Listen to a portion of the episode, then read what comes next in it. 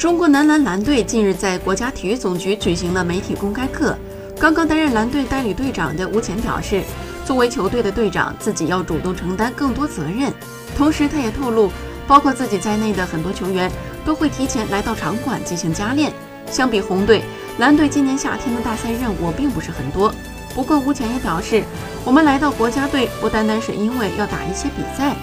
而是要提高自己，这才是最重要的。而谈到在体育总局的训练馆训练的感受时，吴前坦言，这个场馆经历了很多届国家队的球员训练，进来之后会感觉不一样，让自己更有使命感，更促进自己提高的心态。